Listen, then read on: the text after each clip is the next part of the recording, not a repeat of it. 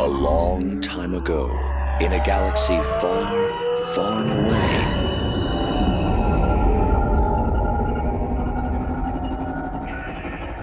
You're listening to Star Wars Beyond the Films, the official expanded universe podcast of StarWarsReport.com. There is a great disturbance in the Force. That's right, Whistler. Welcome to episode 150 of Star Wars Beyond the Films, your Star Wars discussion podcast, your podcast of legends, and your ticket to that galaxy far, far away. Our episodes broadcast on the Star Wars Report website's second airborne division at www.starwarsreport.com. Episodes can also be found on iTunes, Zune, as well as on Stitcher, and right on our own Twitter and Facebook pages at SW Beyond Films. Hey, but enough about how you got here. Let's get this show started. I'm one of your hosts, the defender of the EU, the champion of the multiverse, the bipolar Star Wars fan, Mark Hurlman. And with me, like the dark horse on a dark night storming a Disney castle, the EU guru himself, the count of two continuities, Mr. Nathan P. Butler. Hey, everybody! 150 regular episodes of the show. Hang on, let me see if I can do my golf clap still.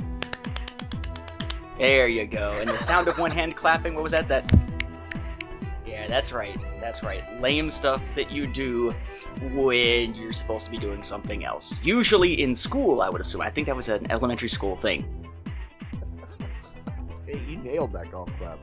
I'm excited for this one. I'm tired. I think you and I are both uh, snotty and sinusy, but this should actually be a pretty interesting topic, albeit one that's breadth and scope is perhaps bigger than we usually try to fit into one episode this time around. Yeah, I think that'll definitely be the challenge here.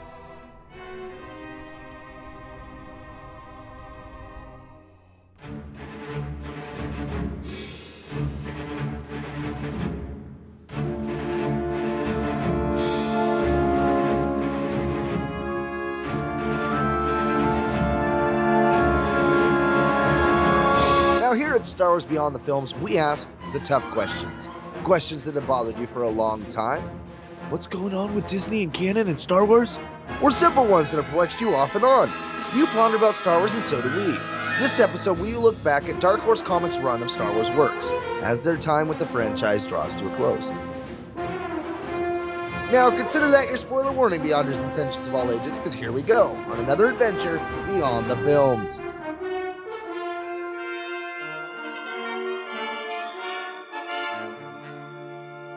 That's right. We are looking at Dark Horse, which is they are the longest running license holder for Star Wars spin-off materials or expanded universe, now Legends materials out there. I mean, Marvel had the contract at first. And we saw them produce the Marvel comics. We saw them produce stuff in Pizzazz. We saw stuff with Marvel UK that eventually got reprinted in the US when it was original stuff. Uh, we saw the LA Times newspaper syndicate get to do their comic strip that eventually became what we think of as classic Star Wars, or classic Star Wars, the early adventures and so forth. But all of that ended in the late 80s as Marvel sort of fizzled out with Ewoks and droids. And Blackthorn Publishing very briefly got a chance to do some Star Wars 3D stories, albeit only three issues. And then there was sort of that sea change that happened. And we got this new launch of the so-called official continuity, which now is Legends, with Dark Horse's Dark Empire. Uh, right around the same time that we saw the novel release of Timothy Zahn's Heir to the Empire, which were the launching points of the book and comic lines, albeit flip-flopped in that order, of this new overall continuity that's all supposed to fit together. And whereas Bantam that had the license for the Star Wars novels wound up shifting, uh, sort of, to Del Rey. I say sort of because technically Bantam is now owned by the same people, but it went from Bantam as sort of a, for lack of a better term, a publishing philosophy to Del Rey, where it went from trilogies and individual single books and such to being these bigger series with this new approach that they took once Del Rey was publishing them. You sort of see that as a split in that cycle. But Dark Horse has continued on with Star Wars comics from 1991 all the way here through what is basically the end of 2014. That is a long run for any Star Wars licensee. And we found out that was coming to an end back, I guess, around January. There were announcements being made that pretty much told us what everybody expected. That now that Disney had picked up Lucasfilm and thereby picked up Star Wars and was bringing sort of new life to the franchise, so to speak, though some will love it, some will hate it, depending on your thoughts on the new canon versus Legends and all, we knew that chances were that since Marvel was owned by Disney, Star Wars would jump back to Marvel at some point. The announcement finally came and everybody was like, yeah, we kind of figured that. Then about three, four months later, in April of 2014, that's when we got the big announcement about how the official continuity was becoming the Legends continuity and a new canon, I call it story group canon, driven by the Lucasfilm story group as opposed to Lucas or anyone else, is going to be the new predominant continuity for Star Wars, the real Star Wars universe, until at some point they decide that it needs to be shuffled off to make way for something new again. Dark Horse, therefore, is mostly within that Legends continuity chunk, but they were a huge part of developing it. And they do have the distinction of having one comic series now that is sitting in both the Legends and new story group canon continuities, that being Darth Maul, Son of Dathomir, because it's based on unproduced scripts for the Clone Wars Season 6. But otherwise, we're looking at a series that was either Legends continuity or a, a series of series and mini-series that uh, would also include some oddities. Some reprints, uh, some things that were in continuity, in fact, most of it, uh, some things that were out of continuity in rare instances, and some real experimentation in Star Wars that a lot of other parties just never really did. Uh, never delved quite so deep into the possibilities of what could be done with the Star Wars license, probably because Dark Horse was producing multiple monthly comic series as opposed to one book every so often or one video game every so often and so forth. So we want to take a look back, not at every single series because that would take forever, it would seem. Instead, some of the trends, some of the best, some of the worst, and some of the oddities from Dark Horse's time. They have released their last comics as of August 2014 in terms of new single issue content, and in October they finally released the final trade paperback of Legacy Volume 2, which included their last new content overall, which is those new pages added in to the number zero or zero and one half guidebook style issue that was collected into that trade paperback. Now, it's nothing but reprints until the license is gone and Marvel, oddly enough, starts reprinting Dark Horse's stuff almost immediately. So I guess just sort of to give us a sense of where we are, maybe we should start with the end. Dark Horse is ending here after almost a year of fans knowing that it's coming to an end and Dark Horse knowing that it's coming to an end. What do you think, Mark, about the slate of comics that we've gotten from Dark Horse and say the last year, year and a half, the ones that Dark Horse is ending on?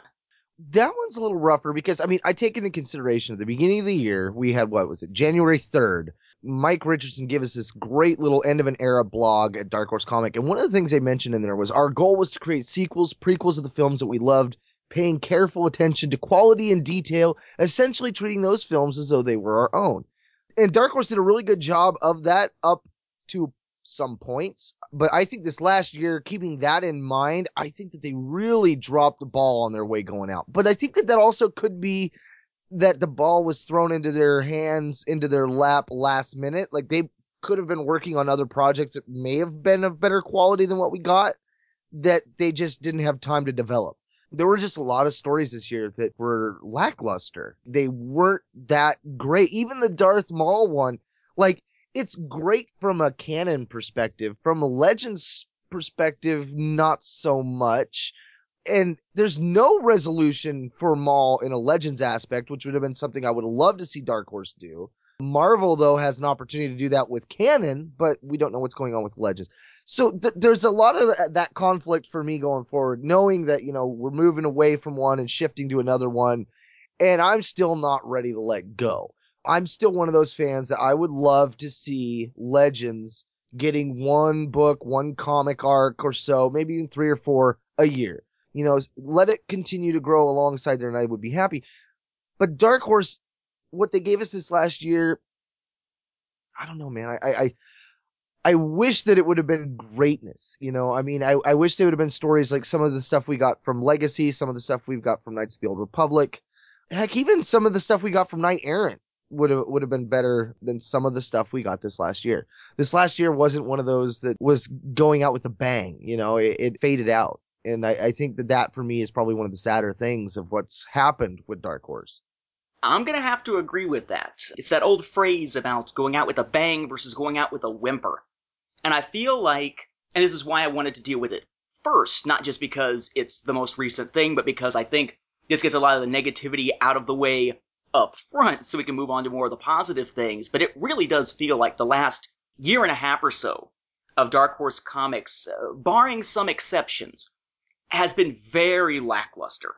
At least a downgrade from where it was a few years ago, before certain titles were shuffled off to the side and then replaced by these new titles that just never really lived up to the excitement or the hype. I do think Darth Maul's Son of Dathomir was pretty cool, if only because we got a chance to see unproduced Clone Wars scripts, so the story of Maul, from Lucas's perspective, got to continue. That was cool. I like the fact that we got to see the Star Wars done as sort of an experiment in Star Wars continuity or in Star Wars uh, history. But as we talked about in our last few episodes, it by itself was not a great comic series because it was based on a synopsis or an early rough draft script of the Star Wars that became a New Hope that just was not a very good script. But a big cool thing for them to be able to do here at the end. But otherwise, I mean, what did they have going recently? They had Rebel Heist. Wow, that was a waste of paper. Rebel Heist did absolutely nothing for me, as, of course, you may recall from back when we did our review of it. We also had another Darth Vader series, Darth Vader and the Cry of Shadows. Yep. I think the Darth Vader series was a great example of how Dark Horse would sometimes latch on to something really cool and play it out until it died. The the first Darth Vader series by Haden Blackman were really really good. Then they brought in uh, Siedell, and we got Darth Vader and the Lack of Plot, and Darth Vader and the Cry of Shadows, which wasn't all that great, but at least was better than Darth Vader and the Lack of Plot, which again is kind of like being valedictorian at summer school. You know, you're the best of a poor lot. Along with this, we had seen Legacy end and Legacy Volume 2 begin. Very, very hyped up. Hey, look, it's a relative of the Solos. Let's see what's going to happen with her. I think it had potential. It never got a chance to reach that potential and was hampered by pretty low bar art throughout most of the time that it was running. You know, that was the one series that, that I kind of actually forgot about. And I think that I blamed the beginning. The beginning didn't catch me. I did like the ending though, but I felt like the drive to that ending was rushed. And again, that's probably because the ball got thrown in their lap last minute. Oh yeah, absolutely seeming rushed. Hey, let's and and I don't think we've really delved too much into this particular storyline for it, so spoilers for a brief moment about that last arc of Legacy Volume 2 to a degree, but let's just take every possible Sith in the entire galaxy, dump them on a planet, and let them get their butts kicked so we can say the story is over. Really? That's how you're going to end it? At least it had an ending, but damn. Star Wars Volume 2, I guess, is the opposite. Great artwork at times, but at the same time, this was the most hyped up series Dark Horse has ever had for Star Wars. It's when they delved into the the ridiculous marveldom of variant covers. And I, I picked up a ton of the variant covers until I started seeing the ones that were like, hey, it's an exclusive variant, limited to however many, because Alex Ross signed it with this color pen. And then the sketch covers that were really ridiculously difficult to find for a reasonable price. But I've still got a lot of those variants sitting here. But in those this last year, they launched a series with a lot of hype that perhaps was meant to be the beginning of a new continuity or something that trampled previously existing stuff. Nobody seemed to give a crap except the fans in that regard. Uh, at times, seems sort of nonsensical and just it sort of fell underneath the weight of all the hype. It was the Phantom Menace of comic launches for Dark Horse's Star Wars line, and amidst all of this, we had all these variant covers that felt like a last cash grab while they could do it. Although now we find that Marvel's new Star Wars number one has what I think at the last count, a couple Eight. friends of mine, Eddie and Carlos, had counted what twenty plus variants Whoa! of this upcoming new release, and that is still counting, including foreign only variants. It's ridiculous. I- knew of eight, but 20 plus? Oh my god, like I, I knew going into Marvel that we were going to be getting a lot of variants, but holy cow, I feel so bad for the people whose OCD will not let them not get those covers. Like, I mean, I have I have a special OCD with my bookshelf, but like that's just nuts. Uh, you know, when you were mentioning the Star Wars being a reboot, we were talking about the ball being dropped. Do you, you wonder if maybe Dark Horse was under the impression that Star Wars Volume 2 was going to be their reboot series, and then they found out later, like, oh, oh, oh, wait, Darth Maul, son of Dathomir's the one that's going to be in the new canon, not the Star Wars? Or, wait, you mean we're not going to get to keep the license, even though everybody and their mother realizes it's going to go to Disney at some point? Um, so, so Star Wars Volume 2, we've hit that as we've discussed it here on the show. Not a great series. Good as a reboot, perhaps, even though somewhat nonsensical at times, but really a mess when it came to continuity and not something that Dark Horse really should have put all of its gusto behind in terms of marketing because it makes them look like they don't give a crap about Star Wars continuity, or at least prior to the whole new canon thing and whatnot. Um, I will say though that one standout of the last year or two years was Dawn of the Jedi.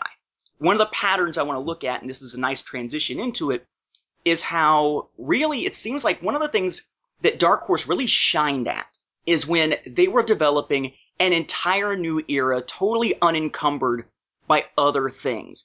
Dawn of the Jedi is a great example of that. Uh, they were able to build off ideas like the Force War and whatnot that we got back in the Essential Chronology and just ran with it to create this new backstory that also had ties, of course, into things that we saw in the Old Republic MMO. But it was something that was its own era, had a tie-in novel, but the novel really felt more like it was based on the comics rather than them being sort of parallel ventures here in a sense. It was sort of a story that's fit in within some of the cracks in the comics and whatnot.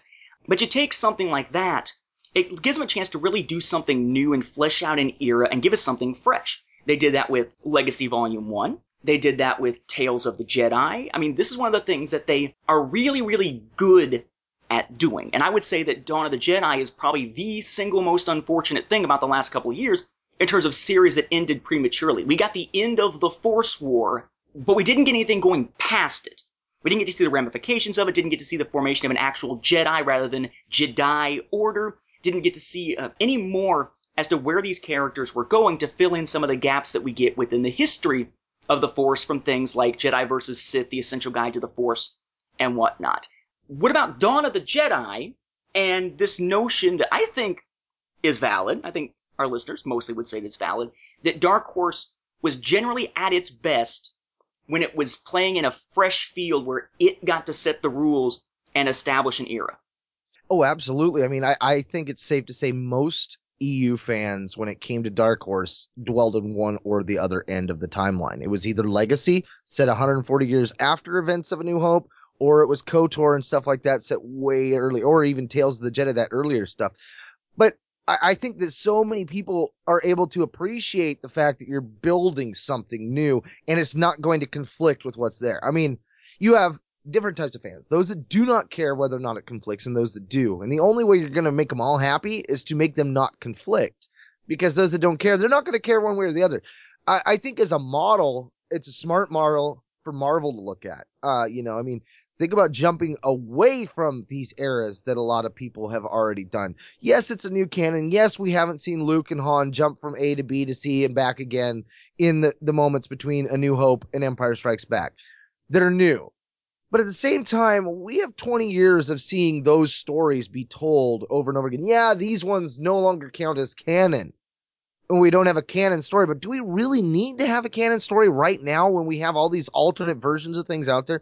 I would love to see Marvel do something similar where they jump into the past and, you know, give us a Mandalorian story or something like that, you know, and there's so many aspects and angles of the culture in canon alone you know, just leaving everything legends aside, just the canon materials out there. There's plenty of stuff that they could build off of and flesh out and do in a regard of, of going into the past and setting things up for in the future or jumping into the future and kind of hinting at what may have happened from the past. There, those angles to me, those are the ones that really get me excited because I want to know how it connects. I think for me, that the bigger problem is when they, they allude that there's going to be answers and we never get the answers. I mean, I, I'm the type that I like to see a mystery and have it slowly be filled out. Legends, you know, we had the, the center point station and there was this mystery around it. And eventually, you know, New Jedi Order, we started to see Anakin Solo messing with it and stuff like that. And for me, that was awesome. I was like, I was in a heyday of awesomeness. Like, yes, finally the details I want.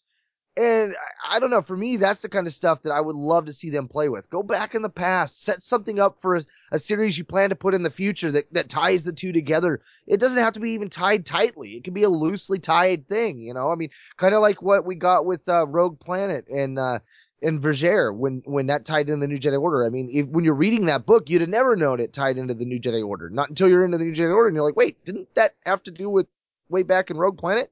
So that kind of angle, I think, would be a smart angle to go.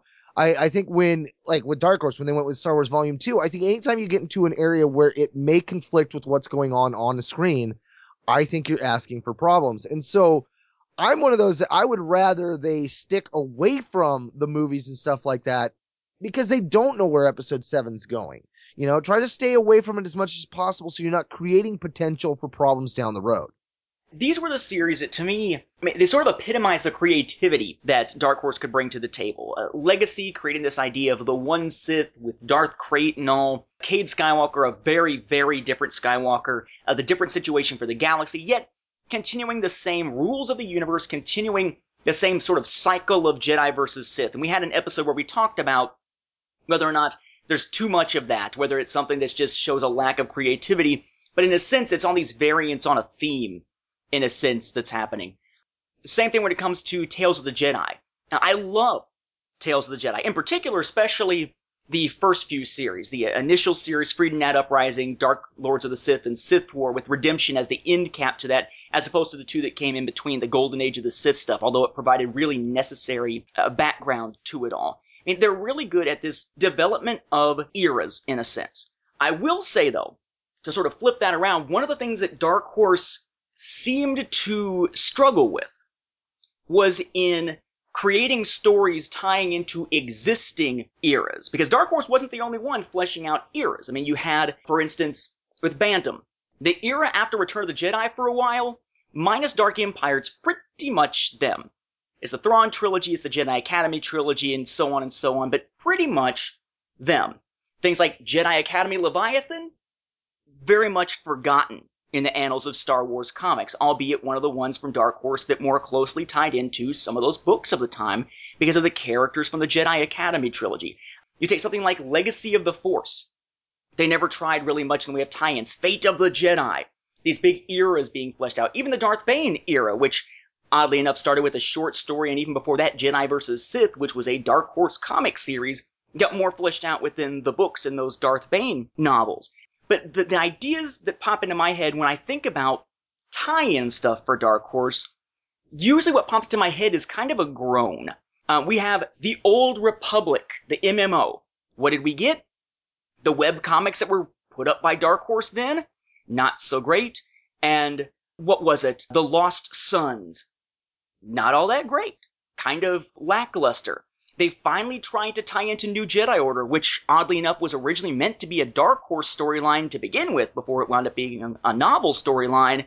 And Invasion, hard to follow in some cases, kind of off artwork, and eventually a satisfactory conclusion according to Dark Horse that satisfied no one in the readership because it left so many questions unanswered.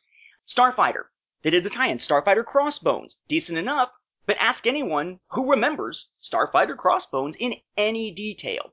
It was just sort of there. It felt like a sort of a cash in and it's gone.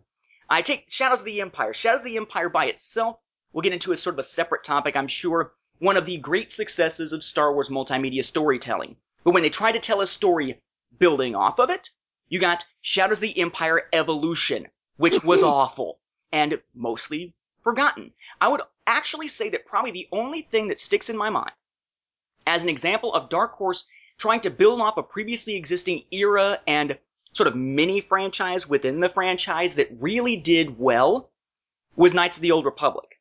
And I think it's hmm. because. Knights of the Old Republic really didn't do what those other ones did. The others tried to do something concurrent, something that linked into it very heavily, whereas KOTOR did what most Star Wars stories did. It found an aspect of the universe, and told something about it like an origin story to it, it felt more like, say, picking up Rogue Planet and then reading the new Jedi Order than necessarily trying to find something that ties in and was shoehorned in with it. Instead, it felt like KOTOR was its own thing. in comic form. KOTOR was its own, was its own thing in game form, but together they formed a broader era, which also tied Mhm. back into Tales of the Jedi, albeit a little bit earlier than the time frame we usually think of KOTOR. But most of the time, when they tried to build off something existing, whether it was New Jedi Order, the Old Republic, Starfighter, even the Shadows of the Empire franchise or mini franchise, whatever you want to call it, that they rocked so hard initially, it really fell flat most of the time. Well, and I think back to, you know, when the prequel trilogies were coming out and they were making comics for Republic before it became the Republic line. And the things that they were putting out there that they had no clue what was going to be coming with the, with the prequel trilogy. You know, you had Ki-Adi-Mundi having multiple wives. Granted, they made it work. They found ways to retcon that immediately. But moving forward, I, I, I hope Marvel doesn't have a same scenario happen to them. I mean, I don't think that it helped Dark Horse at all being out of that loop because it created those those little inconsistencies with some of their early stuff that tied into the prequels. That was kind of hurtful. You know, you, you mentioned uh, the bigger picture that KOTOR paints. I love the fact that when the comic of KOTOR came out, that Malak's character didn't have a more prominent role with Zayne.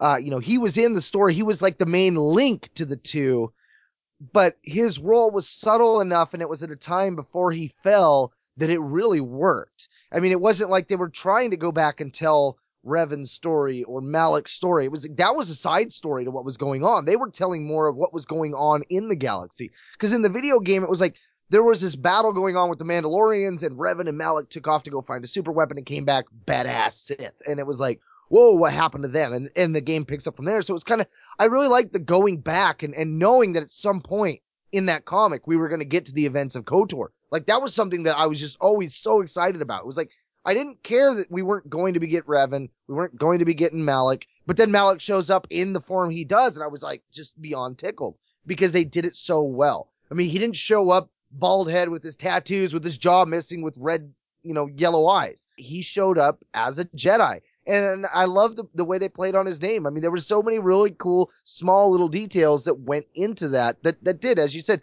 added to the bigger picture. And that was something they did very, very well. I will say one thing to balance it back out again that they did very well with Dark Horse's run.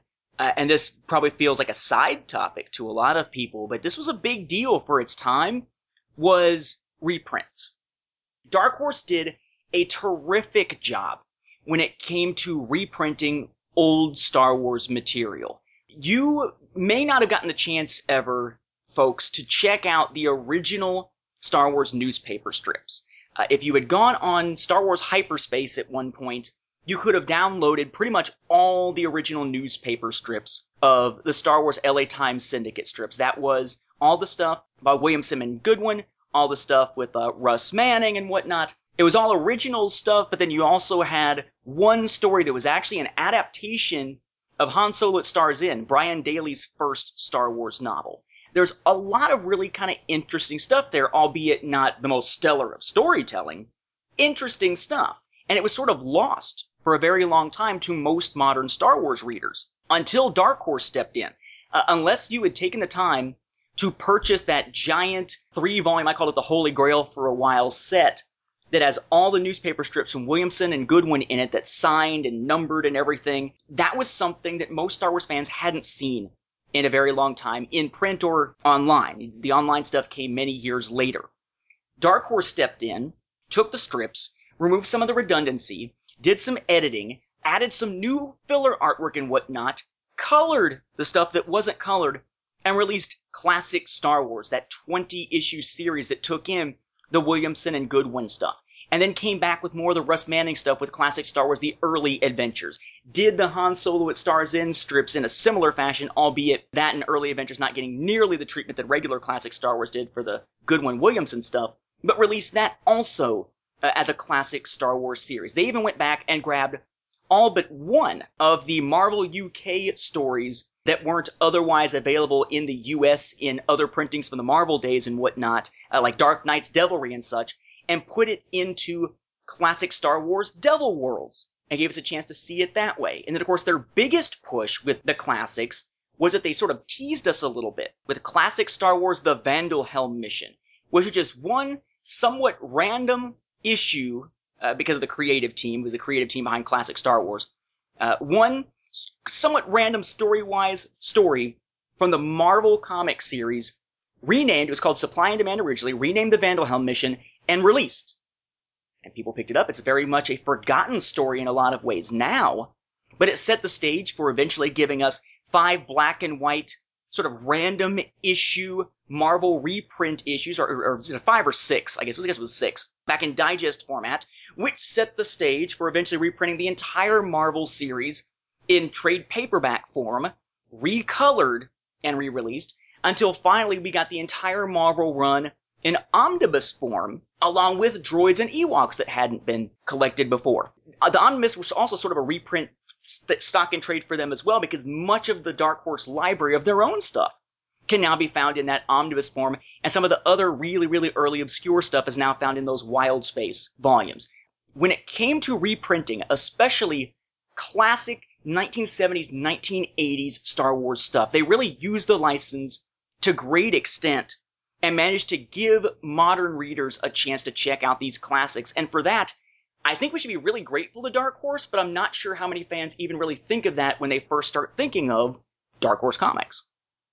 Oh, absolutely. I mean, that's one of the things I absolutely loved about their approach was the omnibus format and the fact that they were going back and, and reprinting all these things that were really hard to find. It wasn't that they weren't out there. It was just that many people weren't giving them up. So finding your own copy was a little hard. And the omnibus, I love the way that they sit on the shelf. I love that, you know, especially this last year, you know, I have not had as much time to read the books. Jaina is all up in my grill every time, but I can crack a comic and I can read it real fast and I can get through the comics easy enough going one at a time. Now, if I were to try to grab an omnibus and do the same thing, I couldn't do that with Jaina per se, but I do like the effect, the ability that it gives you to turn reading your comics into a novelization experience because you're sitting there and suddenly what you could flip through in one sitting now becomes like an hour to two hour to three hour event. And I, I like the way that it changes the reading experience. You know, you read a single comic, it's cool. You can't wait to get to the next one. You read an arc, it's a great story. But when you're reading an omnibus, it's like reading an era. And I really always liked that outlook. And I think that was one of the things that really made me sad was knowing that Marvel's probably not going to be putting out that exact same format.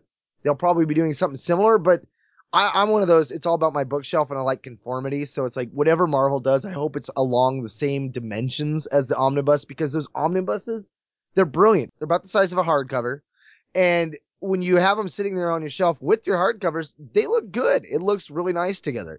So there's that aspect of it for collectors to think about as well. I mean, you had so many different options of how you were going to collect it. Did you want to get it in the singles? Did you want to get it in the trades? Did you want to wait for the omnibus? Sometimes you'd have special hardcovers. Uh, I mean, you know, I've got Luke Skywalker, Last Hope of the Galaxy, this gigantic hardcover in a in a box little set with Luke on it. It's got a collection of Marvel, Dark Horse, all these different comics that Dark Horse collected and put together. Really cool little collections like that and stuff that, you know, moving forward, you don't know what Marvel exactly is going to give us, but I really enjoyed the things that Dark Horse gave us. Whether the content was always good or bad, the way they offered the things was part of the allure for me. One other thing that we saw Dark Horse do that a lot of people wanted to see more of, but which I guess just from just a financial standpoint, it didn't make a whole lot of sense for them to do in any great degree is basically to pick up with where that Han Solo at Star's End comic had left off, which was creating adaptations. Of course, for the Star Wars films, they created original adaptations for all three of the prequel films, and they created a new original one for A New Hope that integrated a lot of the changes from the script that the Marvel one was based on. But then for Empire and Jedi, and for a while there for A New Hope before the new one, they were just reprinting the old Marvel ones. But then they came around. They've done photocomic adaptations. Uh, they brought over Japanese manga adaptations of all three classic trilogy films, plus The Phantom Menace. Would be great to see that type of thing for the other two prequel films, but doesn't seem like that's going to be in the cards at any point. Um, but they also went back and did things like an adaptation of Splinter of the Mind's Eye, the first truly EU novel. The one released by Alan Dean Foster, who had also ghost-written the adaptation of A New Hope in novel form back in 1976, before the film itself was actually even technically out. And one of the more well-received adaptations into comic form of anything really, I think, uh, produced within Star Wars, certainly often held in higher regard than the adaptations of the films in comic form, was the Thrawn trilogy. Mm-hmm. A very well-received novel series by Timothy Zahn, given a comic adaptation by Mike Baron, albeit with art varying between the different, not different issues, but the three different installments in that trilogy as different miniseries. I, I have to say, as cool as that was, I am kind of glad they didn't delve too much into more adaptations because it would have meant less original content coming out. But then again, looking at some of the original content we're going to look at in a bit when we start talking about our favorites and least favorites of Dark Horse's run, there were some serious duds that perhaps could have stood to be scrapped and maybe given us an adaptation of the X-Wing novels or something. Although that does bring up a good concept. I mean, I love the Thrawn trilogy adaptation. And, you know, what if we would have got like a star by star adaptation or stuff like that? Like, you know, just, just really good books from some of the good series and adapt just one of them, you know, like that. I would have loved to have gotten a star by star adaptation, man. But weren't we supposed to get something like that with Invasion? Oh, wait, nope, we're gonna mm. follow characters we don't care about doing things that we don't care about. Which stinks because that was Tom Taylor. And I, I, I feel for the constraints he must have been under to create a story that has to interweave with these novels that exist side to side so it couldn't have a lot of truly epic stuff going on in terms of the galaxy at large. Because this is the guy that's doing my favorite DC comic series ever. Injustice Gods Among Us, based on the video game. You wouldn't think a video game based comic series would be all that great, but it's probably the best read for a DC Comics fan that I've ever seen. Nice. Um, it's outstanding. And yet, I guess it depends on the source material you're working with. It's a cool game and a cool concept, whereas New Jedi Order didn't leave a lot of wiggle room to work anything in. I mean, heck, they couldn't even put out the first, well, not even the first issue of it, the zero issue of it that they released in two parts online first without making an error of claiming that attack was the first blow against the Yuuzhan Vong instead of what we see in Vector Prime and had to go back when they actually printed the zero issue, combining them in print form for people to buy and go back and change the wording to say it was one of the first strikes. But well, I suppose that's think- getting a little too nitpicky. I think that comes down to where Dark Horse went with it though, because I wrote my own fanfic during the New Jedi Order and there was plenty of opportunities you could slip stories in. But I think it was the, the type of stories they were trying to tell. Hey, let's get Jacen and Anakin and, and Jaina in here. And that's where you're going to limit yourself. When you bring the main characters in, they're already busy. You could have brought Kyp Durron on. You could have brought Ganner Rysode in. You could have brought in any other character that didn't have a huge role during that going on. I was one that I got, I got hooked. I wanted to know what was going on. And then they had that whole, you know, what's going on with Finn, uh, his, his stomach, the Vong, his mom's actually a shaper. And then they're just like, and a satisfactory conclusion. How? How? I was following the character.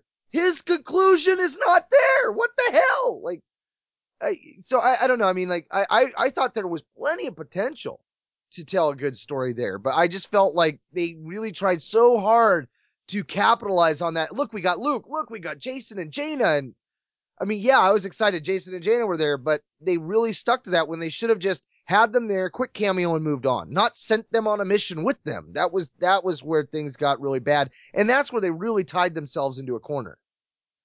Well, speaking of that whole idea of taking something and going more than it should have, that's another thing that sticks out in my mind in one of the wrong turns that sometimes we would see from Dark Horse. I mean, there were times they gave us something that really built on something else.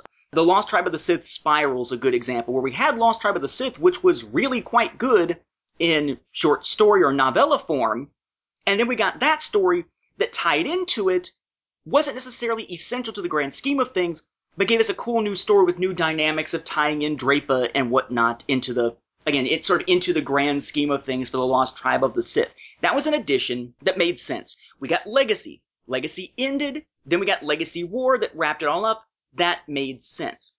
But it seems like there were times where it was just sort of a not knowing when to stop. For instance, with, I already mentioned the whole thing with the Darth Vader series. Darth Vader and the Lost Command, Darth Vader and the Ghost Prison, good stuff, good stuff. Now let's bring in somebody who's never written a comic before. Although, you know, maybe I shouldn't be saying that because I had never written a comic before I got a chance to write in Tales. Um, but let's bring in a guy who's never written a comic before and throw him in to do Ninth Assassin, and it just didn't work. And neither really, in a lot of ways, did Cry of Shadows, albeit better now, looking back on it once reading it as a whole than doing it as individual issues. But I'm thinking specifically of a couple of instances where they should have stopped while they were ahead. I would say three, actually. Shadows of the Empire Evolution. Shadows of the Empire went great. We'll talk about it here in a moment. But Evolution was horrid, pretty much forgotten, and just bland all the way around. But they were trying to capitalize on that Shadows of the Empire name. Knights of the Old Republic. Great series, great ending. Kind of a couple of endings, right? With Vindication and then what we finally got at the very, very end, I think was with Demon. But then we got KOTOR War. Absolutely unnecessary. And one of the few weak stories I would say is within John Jackson Miller's repertoire when it came to Knights of the Old Republic. It was a great series, but I mean, we're gonna pretend we're all sick by pouring soup on our heads? Really? Something seemed to go awry with that particular story, and it wasn't a necessary ending. We already had our satisfactory conclusion. X-Wing Rogue Squadron is another example. Terrific series, solid ending with mandatory retirement. And years later, to capitalize on the name, we get X-Wing Rogue Leader that was supposed to be this big return of the Rogue Squadron comics that really wasn't very good. It's just another one of these instances where we're going to capitalize on it. And they did that sometimes with sort of their original tales as well, uh, where they weren't tying into anything else. You take Crimson Empire. Crimson Empire 1, really solid, cool story. And then there was 2. Nyeh.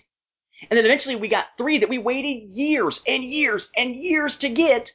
And it was probably the most nyeh of either of the two continuations of Crimson Empire. Or you take Dark Empire. Dark Empire 1 stands as a classic of Star Wars EU storytelling. Whether you love or hate the Return of the Emperor or not, it is a seminal moment in the growth of the Legends continuity.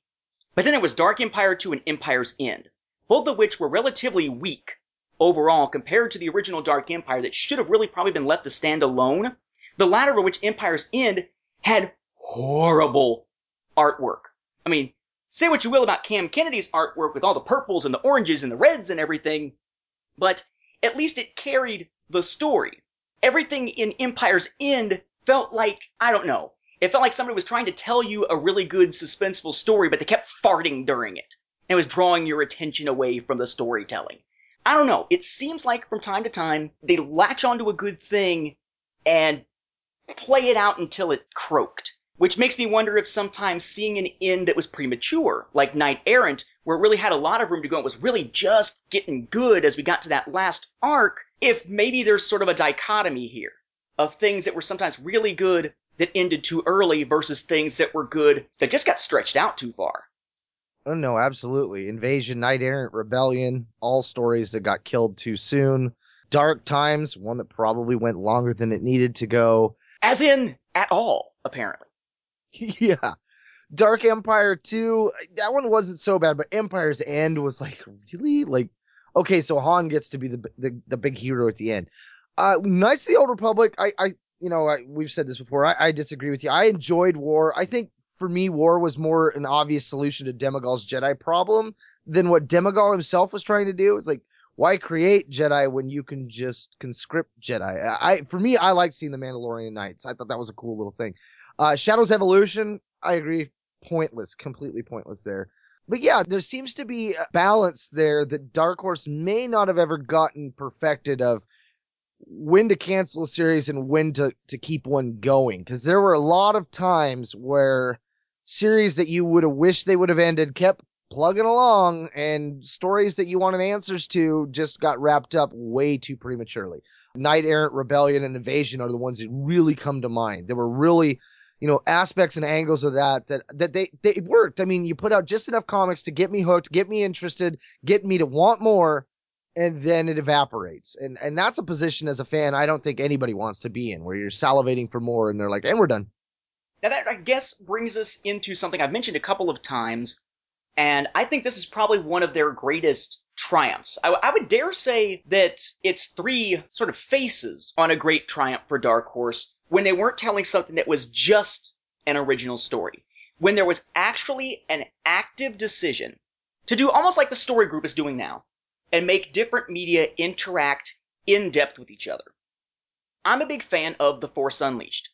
And we got a really good adaptation of the first game with some new scenes that gave it more of a context. And then with The Force Unleashed 2, we got a side story in a lot of ways that added depth to that story, almost in a Shadows of the Empire sort of way, or a Rosencrantz and Guildenstern sort of way with Hamlet.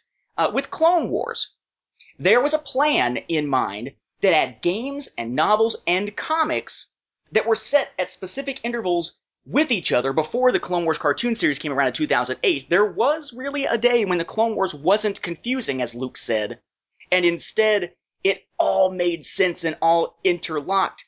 And the biggest portion of that, the most influential portion of that, the one that wasn't just one-off stories, was what we got with Dark Horse Comics, particularly with things like Republic and Obsession and Jedi. And of course, the primary example of integration of media within Star Wars has to be Shadows of the Empire. And I kind of feel like they got the short end of the stick when it came to Shadows of the Empire because while the novel got to be the story of the film characters, and the game got to be well remembered as this groundbreaking game in terms of Star Wars gameplay in general on the Nintendo 64, uh, and followed Dash Rendar, who's got to the point where he's so popular that his ship, the Outrider, or at least that model of ship, was just finally released.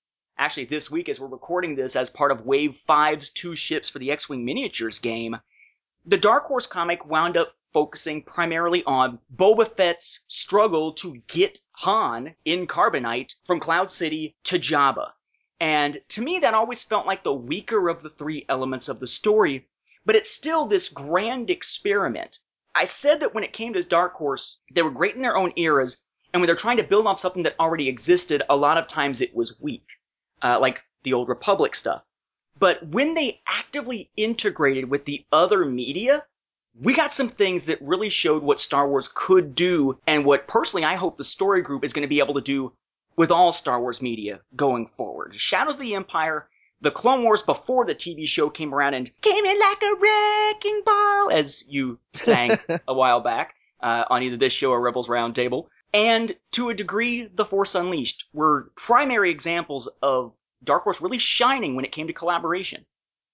Well, another thing that they did in that regard that I mean, maybe it doesn't necessarily fall in here, but I'm going to talk about it anyway is the toy lines. Uh, they had the, the, Star Wars comic packs that, you know, they had one Dark Horse comic and two characters out of that comic as toys. And as a toy collector, those became my bread and butter there as my, as my toy collection started to die down. You know, episode two came out. I had every single toy they put out. I had the cash. I had, I had no kids and my wife was like, yeah, I get it. And so I did. Uh, but then I started to have kids, and it was like, well, you know, you probably shouldn't be buying everything. And so then episode three, it was like, well, I'll buy the Jedi, I'll buy the droids, I'll buy all this stuff I think's cool. And then I had to finally, I had to, I had to even cut that back. But these came out, and I said, you know what, I'm getting these, and this is all I'm getting. And even then, it eventually got to the point where it was like, you know, you'd have some characters that just weren't as cool. So I was like, okay, I got to get the ones I want. You know, the Yuuzhan Vong, Kyle, Kyle Katarn, you know, got to have that one the uh, clone emperor and Luke from uh, the uh, Dark Empire. Got to have that. Talon Karrde and, and Thrawn. Got to have that. Mara and Luke. You know, got to have that. Lumiya. Got to. Ha- I mean, you know, I, so many from Legends to Legacy. You name it, man. I, I've got so many of them, and I loved that collaboration there. I mean, yeah, Dark Horse didn't have to do much aside from throw out an idea, but to see those comic characters come to life in a toy form was absolute brilliance, man. And that for me was something I really dig. Now, I'd say that those are sort of experiments, for lack of a better term, a chance to really kind of see what can be done with multimedia within Star Wars.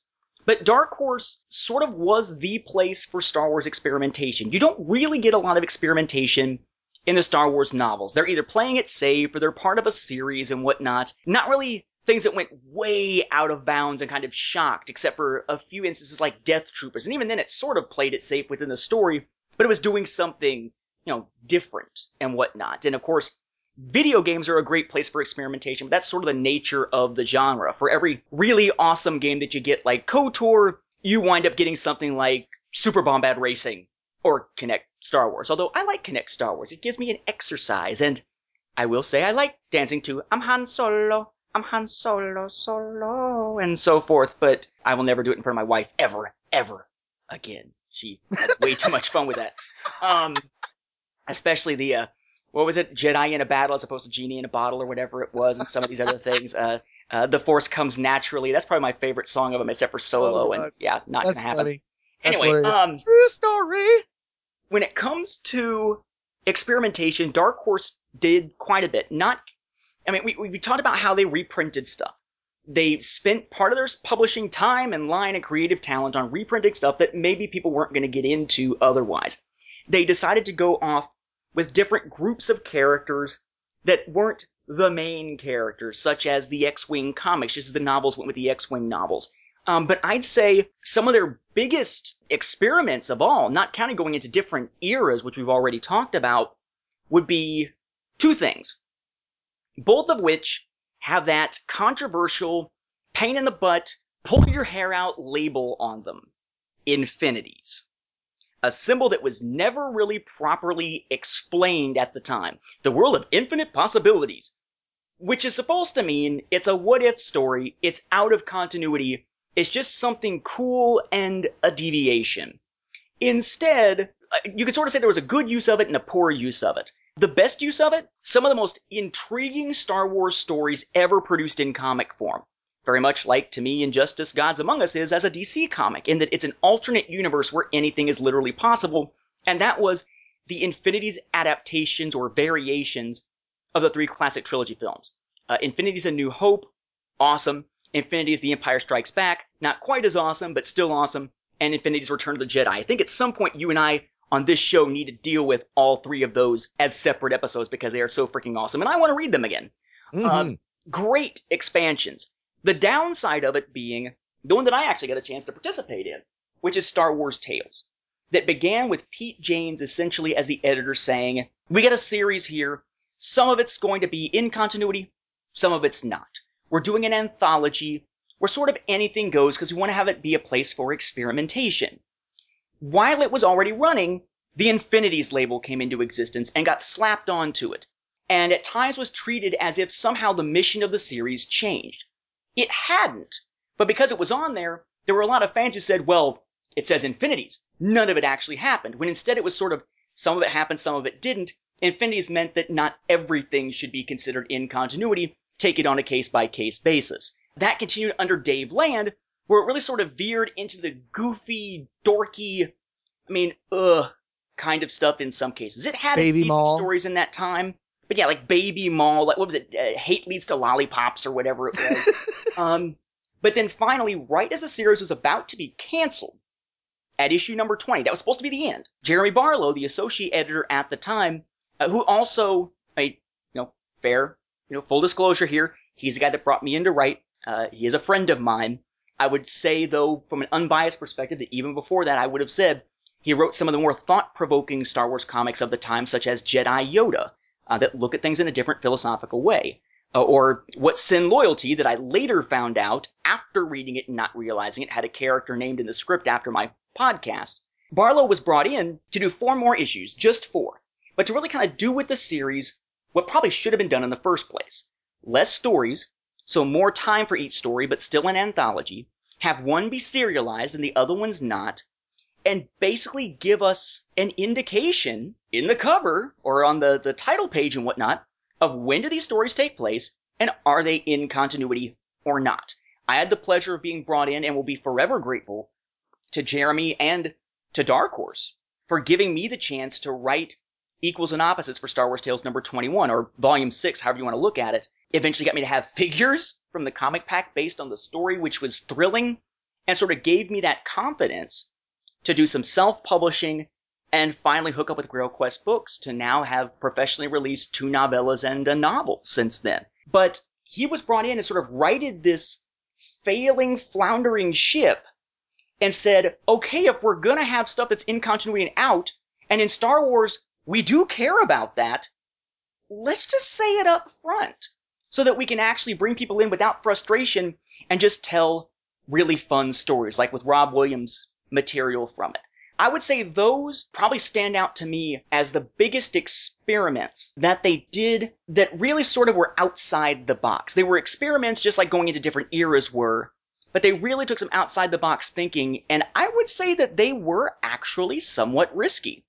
Certainly riskier than, hey, let's tell the same freaking era stories about the classic characters after A New Hope again, like Star Wars Volume 2 was. See, and Tales was a weird beast. I remember when I was starting to get into comics for Star Wars. I mean, I was always a Marvel comic collector.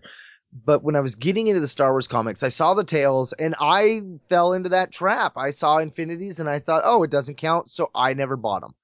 Then later I found out, oh, there are actually stories in here that exist. So then I, I was like, oh man, I got to go back and I got to hunt these down. And even now, there are some of those that I don't have. But I like, you know, when you look back on it, as you say, the, the, the experiment, the ability to tell tales that did not fit into continuity. And I think that there needs to be a place for that for Marvel, especially going forward. I think Star Wars needs a place for that.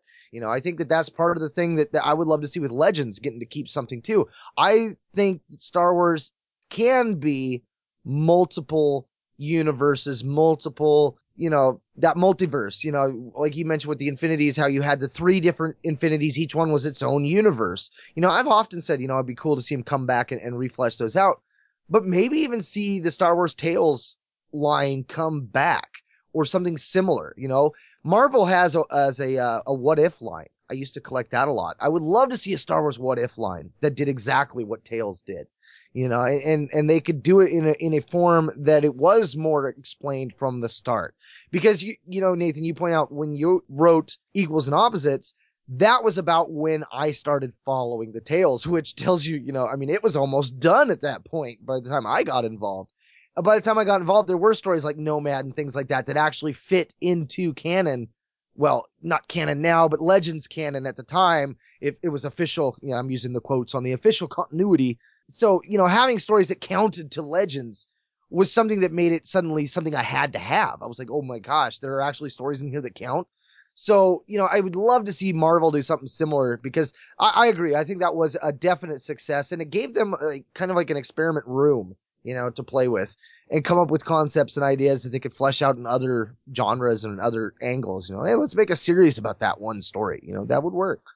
All right. So as we're starting to round out this episode here, I guess we should probably take a second to give what we think of as some of the best in our eyes, uh, some of the worst in our eyes, and perhaps maybe some of the more forgettable ones, so that we have sort of a breadth and scope here of Dark Horse's run on Star Wars. Not necessarily every title, but many of them. We'll give our, own opinions on, uh, you know, the best, worst, and whatnot here.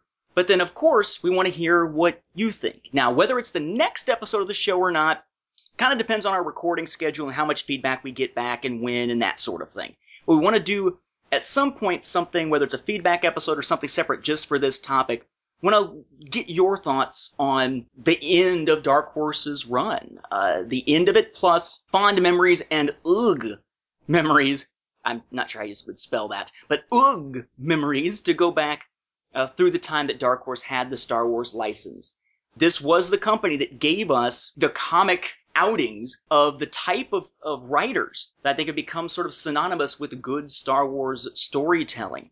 Uh, Haden Blackman, Michael Stackpole, John Ostrander, uh, Kevin J. Anderson dipped himself in there briefly, as did briefly Timothy Zahn. Uh, John Jackson Miller stepping in here. Uh, I mentioned Jeremy Barlow when it comes to those quick, short, moralistic tales and whatnot. Uh, we've got a lot of really good Star Wars storytelling here, but they've produced a lot of stuff, not all of which is necessarily the most fondly remembered stuff. Mark mentioned Dark Times earlier. I know some people love them some Dark Times. Not something I've really ever been able to stand for more than maybe an issue or so at a time. Just not my cup of tea. Running through here, for me, sort of mentally, the kind of stuff that we've got here, I would say that some of the best, just running down a list and then, you know, best, forgotten, worst, whatever. Um, some of the best. I would say Dark Empire, albeit not the entire trilogy. Tales of the Jedi, uh, X-Wing Rogue Squadron, though not necessarily Rogue Leader. Shadows of the Empire, as aforementioned, with Evolution not being included in there. Uh, the first Crimson Empire, albeit not the last couple the series of Republic, especially once it hit the Clone Wars era and became Republic rather than Star Wars Ongoing Volume 1 from Dark Horse, uh, Union, telling the story of the wedding of Luke and Mara, especially in terms of the artwork that was often photorealistic almost based on photo references of real people like Bruce Willis. Darth Maul, It was a thing that really introduced or reintroduced me to the art of one of my favorite Star Wars artists, Jan Duursema, who unknowingly I had seen back in one of my favorite Marvel comics, The Dream, that I later found out was her debut Star Wars comic. But the Darth Maul series there, the mini series where we went after Black Sun, uh, and Son of Dathomir to go along with it, being that weird thing bridging the two canons at this point. Chewbacca, sort of odd little stories, but at the time when we were dealing with the loss of Chewbacca in Vector Prime, to get a story that was basically a glorified eulogy in comic form, it was really kind of a cool thing to do, a nice epitaph. I'm not sure it was the most entertaining story in general, but it was something of a catharsis that we really needed out in fandom. Obsession, Purge, the first couple of Vader stories, especially Darth Vader and the Ghost Prison. Uh, Knights of the Old Republic, minus War. Uh, Legacy, Volume 1, including War. Uh, the tie-ins to The Force Unleashed, uh, and a couple of newer ones, uh, Dawn of the Jedi and Agent of the Empire, the James Bond style stories. To me, those, that group tends to be the strongest of the stuff that was out there. Mark, your bests? Now, for me, I, I got a, a, lot that you have as well. Uh, the X-Wing series, I absolutely love that series. I love the art. I love the story. I loved getting into Wedge. KOTOR, you know, I've made no no hints about that one. I have loved KOTOR and Legacy both very much. Purge, I really enjoyed the first Purge. The second and third one were okay, but the first one was my favorite. Also with Republic, but I'm more just with the Clone Wars. I really liked once it became the Clone Wars end of things. Like the whole line worked, but that the Clone Wars was really where I was loving that one. Uh, Star Wars Jedi, which is not the Qui Gon story, but the one with the four different Jedi Masters. You had Mace, Yoda, uh, Aayla Secura, and another one. Those were some really cool stories. Mace's especially was one I really enjoyed. A- an odd one for me that I really enjoyed was Jango Fett Open Seasons. I, I also had Chewbacca on there. That was that the memorial tale of after Chewie had died during the New Jedi Order. I, I loved seeing the New Jedi Order in comic adaptation at that point. That was the only comic we had up until Invasion finally came out. Dark Empire, I am with you. Uh, the first volume only. I, I the rest I don't really care about. Tales of the Jedi, that too is another great series, which actually I had I'd forgotten all about. You know, there's so many comics. It's so hard to remember them all. I mean, I've got two giant long boxes full of Star Wars comics, and I'm like, you know, w- when I think about all the other ones out there, there's so many that are easy to forget about that I'm I'm forgetting about them right now. Uh, and last on my list of wins was Knight Errant. I really liked having a female protagonist uh, and, and, a hero that was that was somebody that was dealing with what it was like to be in a sector of space that was ran by the Sith. I really enjoyed that story, and I was really bummed when it ended where it did. I don't know. I think Knight Errant would go on my list of goods. I where it was going looked like it could have been really cool. Sort of the same thing for Invasion. It had a lot of its issues mm-hmm. and was very constrained, but it looked like it was going somewhere cool before that BS satisfactory conclusion that wasn't satisfactory to anyone actually reading it. Of the, the downside, the ones that really kind of have me doing a facepalm a lot of the time. Droids. Granted, the Dark Horse Droid series wasn't nearly as goofy and childish as the Droid series was from Marvel, but again, valedictorian of summer school. Droids just didn't do anything for me, although it is cool to find that C3PX was then going to return later in some of those uh, little kid RPG slash storybook type missions from Scholastic as a droid owned by Darth Maul, which I thought was pretty cool. The Jabba the Hutt series, the Gaar Suppoon hit, the Dynasty Trap. Ugh. Um, really, the Boba Fett series, uh, not Boba Fett Enemy of the Empire. I did like that one, but a lot of times the Boba Fett series felt like it was a cheap cash in on the character and just weren't great stories. The Bounty on Bar-Kooda, for instance, Murder Most Foul. Yeah, yeah, keep them. It just, just did not work for me. The General Grievous miniseries set during the Clone Wars just did not convey I don't know if it was the artwork that did it for me or not, but that never really worked for me when it came to the Grievous character and the sense of what else was going on in the galaxy. Same thing in a lot of ways with Jedi Council Acts of War. That just never really worked very well for me, although it was good to get Micah Giiett out of there so we could explain how Ki-Adi-Mundi joins the Jedi Council and whatnot. Dark Times. I don't know what I expected from Dark Times, but what we got was not it never once we got past that first story arc path to nowhere it felt like that's exactly where the rest of the series was going nowhere not a big fan of crook sorry mark never have been. Uh, so his parts of it really didn't work for me all that well. Never really cared about Dass Jennir and the crew of the unpronounceable ship. Really, the ending of it was okay payoff, but still didn't pay off enough to make reading through that entire series worthwhile to me. So Dark Times definitely going to fall into there on one of the black eyes for me. Star Wars Volume 2, um, screw continuity and full speed ahead. Let's bring in a big name like Brian Wood just to be able to say that we did. And to hell with whether he tells stories that are internally or externally consistent. Rebel Heist, interesting experiment in storytelling from the different points of view. Just didn't really work very well for me at all overall. And I would actually say that one of the things that is unfortunate in terms of ones that I found as downers or the ones that just really didn't do anything for me is A, the Clone Wars crossover comic series, regular comics that died very quickly. The ones that tied into the Clone Wars TV show after 2008. But then also the digests based on it and all the other digests. I know, Mark, we're going to be covering the digests probably early in 2015, or at least some of them. I dread it almost because there was the Clone Wars Adventures Digest based on the Tartakovsky series style. Then you had the Clone Wars Digest that were one story each based on the cartoon series that aired on Cartoon Network for five seasons, and then of course got the Netflix sixth season. And then there's the Star Wars Adventures Digest, not to be confused with the kids' Scholastic series of the same name. There were always these throwaway stories, sometimes more than one in an issue, so they had to go very quickly, and a lot of times were just sort of goofy. And because they were digest size, they cost more than a standard comic did without giving you the satisfaction that a standard comic tended to.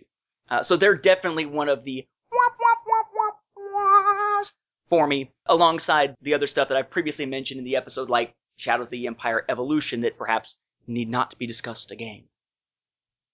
Yeah, losses for me. I I was on this kick a while back where I was trying to collect the older stuff before I got the omnibus for droids, and that was one that I was like, "Whoa, what is going on with this?" Uh, Darth Vader and the Ninth Assassin, aka Darth Vader and the Lack of Plot, could not handle that one at all. A weird one that that was always odd to me was Shadow Stalker, that little one throw off that went into the Shadows of the Empire stuff. Uh, Star Wars Volume Two, I I'm with you on that one. While the art was okay at times and stuff like that, as a project, that just failed. They should have tried making that the new canon. I could have been behind that as new canon. I think it would have been a totally different experience if that was new canon. Crimson Empire 2 and 3, I I almost dare say the whole Crimson Empire series, but I did like the first one. I like the Nom Anor twist that they eventually built off of. And and you mentioned the digest. I think my issue with the digest is I haven't collected as many of those as I would have liked, and I'm just now realizing that I may never get to collect all of those because I never even thought about them until just now. And I've got to the end of this year to get them unless Marvel reprints those as well. And I honestly don't see them reprinting those. I mean, that, that's, that's just one that I don't know. When, when I was collecting comics, the digests always seemed like the throwaway stories. They seem more infinities than anything else. I seem to remember a commercial. That's on eBay. Don't worry about it. You'll be able to find it. I guess I would also have to, I can't believe I, I must have blocked it out. Darth Vader and the lack of plot, or Ninth Assassin, as those who like it call it, and such from my, my poor list there. What stands out to me though, and I think this is a testament to just how frickin' many comics that Dark Horse was able to produce, is that there are so many series or installments they put out that are kind of forgotten, that don't generally come up in the best of or worst of types of discussions that we have. I want to run through some of these real quick. No real details or anything, just a quick zip, just to see if there are any thoughts we want to add to any of these that are often overlooked, because this is a chance really for Dark Horse's sort of unheralded tales to get at least a little bit of airtime here. Uh, stories like, I know this is going to cause a lot of people to scratch their heads, River of Chaos, the Jabba tape, the previously mentioned Jedi Academy Leviathan, the oft forgotten but heralded at the time Mara Jade by the Emperor's Hand, That's on my list. Vader's Quest, which of course got a lot of new readers thanks to Star Wars Volume 2 and trying to figure out when the heck did Vader learn Luke's name, and those who were reading the, the tie-in tale, of course, that had appeared in Marvel that Vader's Quest was sort of spinning off of. The Bounty Hunters one-shots. the Jedi one shots, including one called Jedi Dooku, which I think is probably an oxymoron at that point. Starfighter Crossbones, previously mentioned. Empire and Rebellion, probably one of the more well known of the ones I would put on this sort of forgotten list because a lot of times it doesn't show up on the best of or worst of lists for most people. The Old Republic series, previously mentioned as kind of a nyeh for me. I would say Knight Errant would go on this list for many Star Wars readers because when they think of John Jackson Miller, they tend to think of Knights of the Old Republic, not Knight Errant. Uh, Lost Tribe of the Sith spiraled kind of the same way. And when it comes to Clone Wars era or tie-in stuff, the Jango Fett and Zam Wesell one-shots, Jango Fett open seasons, Blood Ties, the Qui-Gon and Obi-Wan stories, Last Stand on Ord Mantell and the Aurorient Express, a Valentine story, the many and varied Boba Fett series, though I would say that there's a ra- actually a really cool one in there that I believe was serialized first in the pages of Star Wars Galaxy, Boba Fett Twin Engines of Destruction, where he hunts down Jodo Mhm. Kast and whoops his butt. That was a good one. And then also oft forgotten, Dark Horse's brief foray into graphic novels, not in terms of comic books, but prose stories with art pages in it. The Dark Forces graphic novels, the ones that the, the first one, Soldier for the Empire, led into the events of the first Dark Forces game with the last chapter overlapping some of the, the game, like the first mission of the game and the last chapter of the book pretty much fit together. And then Rebel Agent and Jedi Knight adapting the video game Jedi Knight Dark Forces 2. Imagine something like that these days being produced with art inside, say, by Chris Trevas. Amazing Star Wars artist, doesn't Mhm. do interior comic art. That would be a perfect showcase for something like that. And I would, being someone in fan audio since 2002, I would be remiss if I didn't also mention, as sort of an honorable mention here, that while not produced by Dark Horse, we should note that some of the Dark Horse comics got a treatment that's very rare in Star Wars publishing outside of something that sort of lends itself to it, like, say, uh, the Shakespeare Star Wars stuff that's been coming out recently. And that is that there were a handful of Star Wars comics from Dark Horse that got audio dramatizations. Uh, the Dark Forces series, all three of them were dramatized as audio dramas. The first story of Crimson Empire, uh, the first couple of stories, or I guess the first three storylines or first three series of Tales of the Jedi got them, and all three installments of Dark Empire got them, assuming you bought that Mhm. collector's edition CD set that had all three of them in it, which was the only way to get Empire's End at the time. It is a many and varied library. Oh, and one that I, I listed there as don't forget to mention and almost forgot to mention the Nye story that futzes with continu- continuity, but has some of the most off the wall but cool looking, bizarre, love it or hate it artwork of Star Wars comics. Underworld, the Yavin Vassilika. Mark?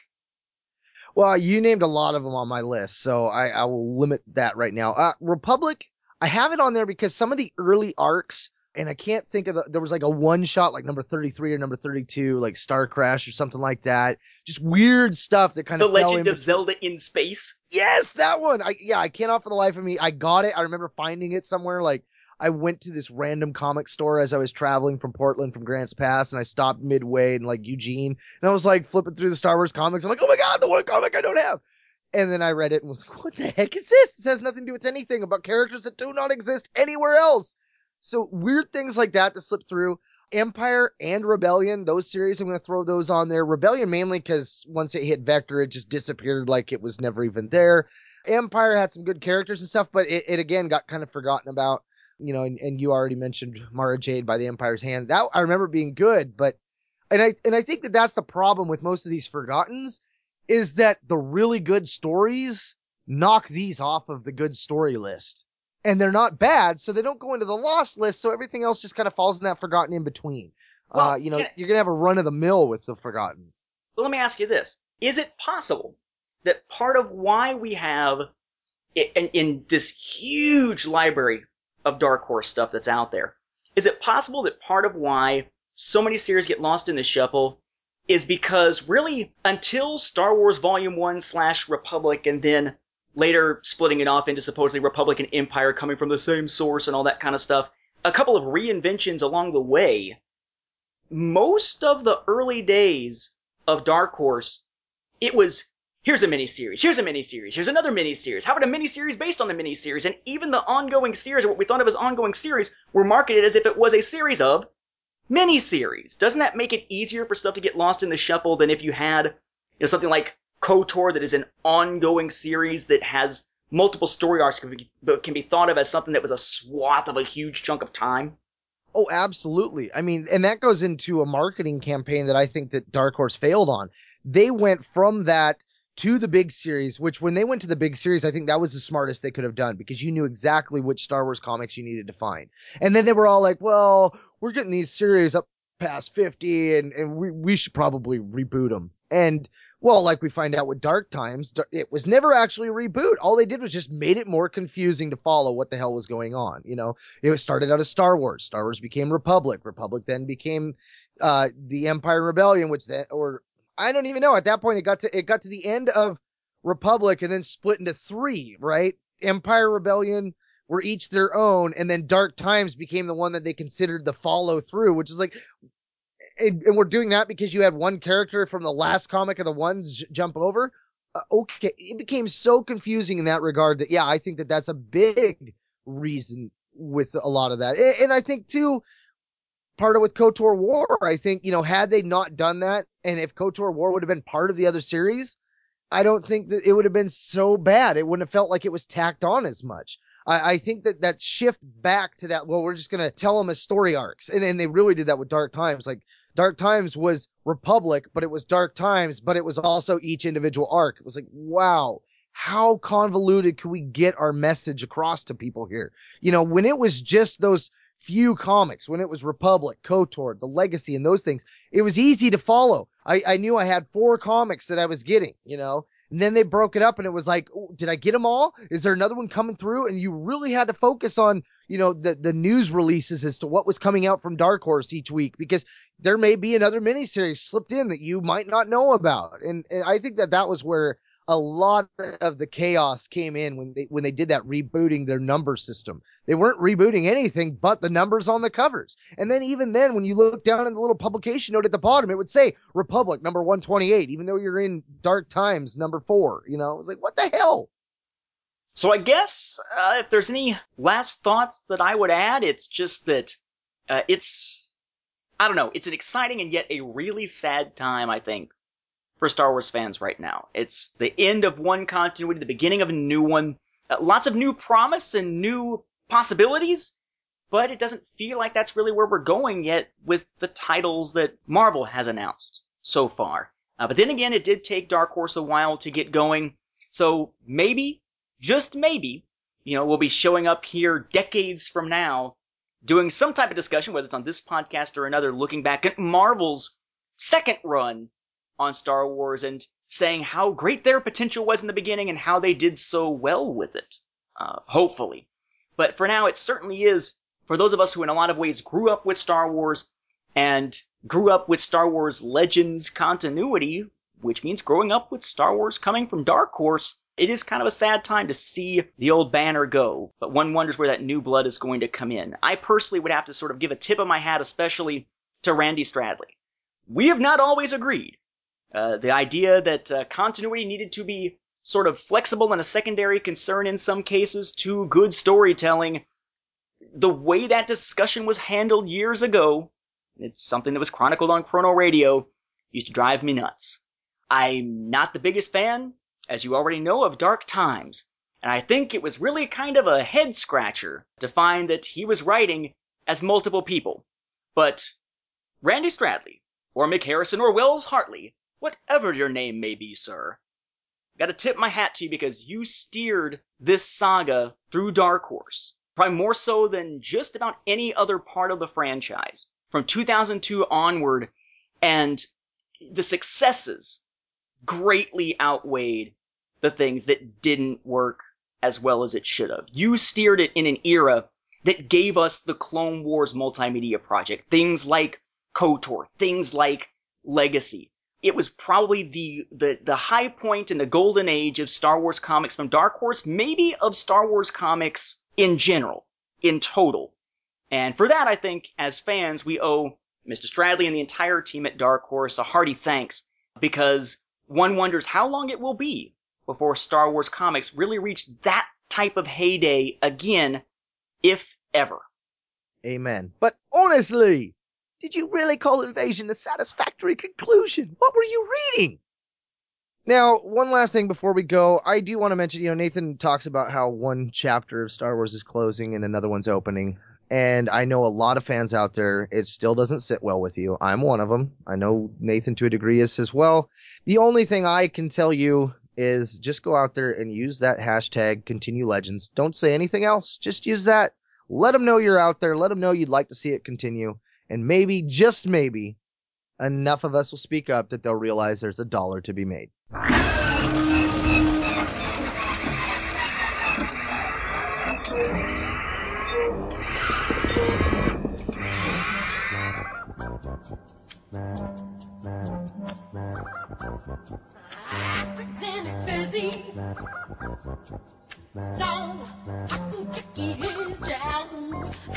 Now that about wraps up this episode of Star Wars Beyond the Films. We'd like to thank you once again for hanging around with us as we ponder on sharing our fandom. And remember, you can always listen to our episodes streaming online on the Star Wars Report website, Second Airborne Division at www.starwarsreport.com.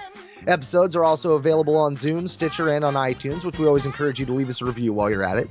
You can also find links to our episodes on both our Twitter and our Facebook pages at SW Beyond Films or just type in Star Wars Beyond the Films in your search bar.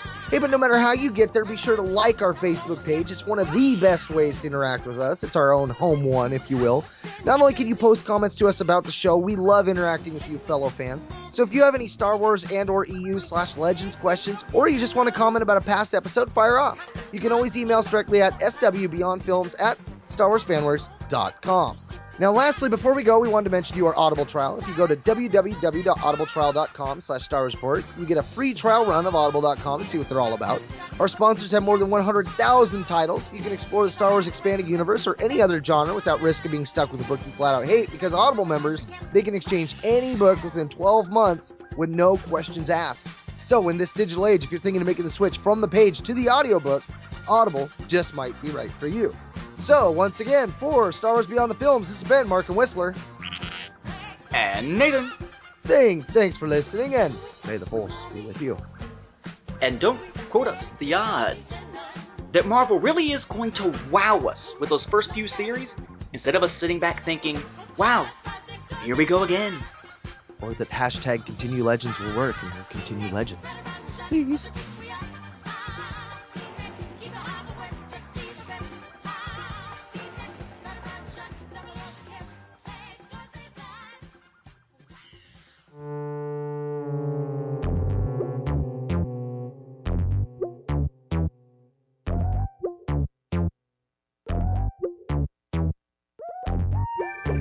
Now, before we get too deep into spoiler territory, we'll give you our quick spoiler free rundown. Just be sure to jump off at Tarkin's arrogance.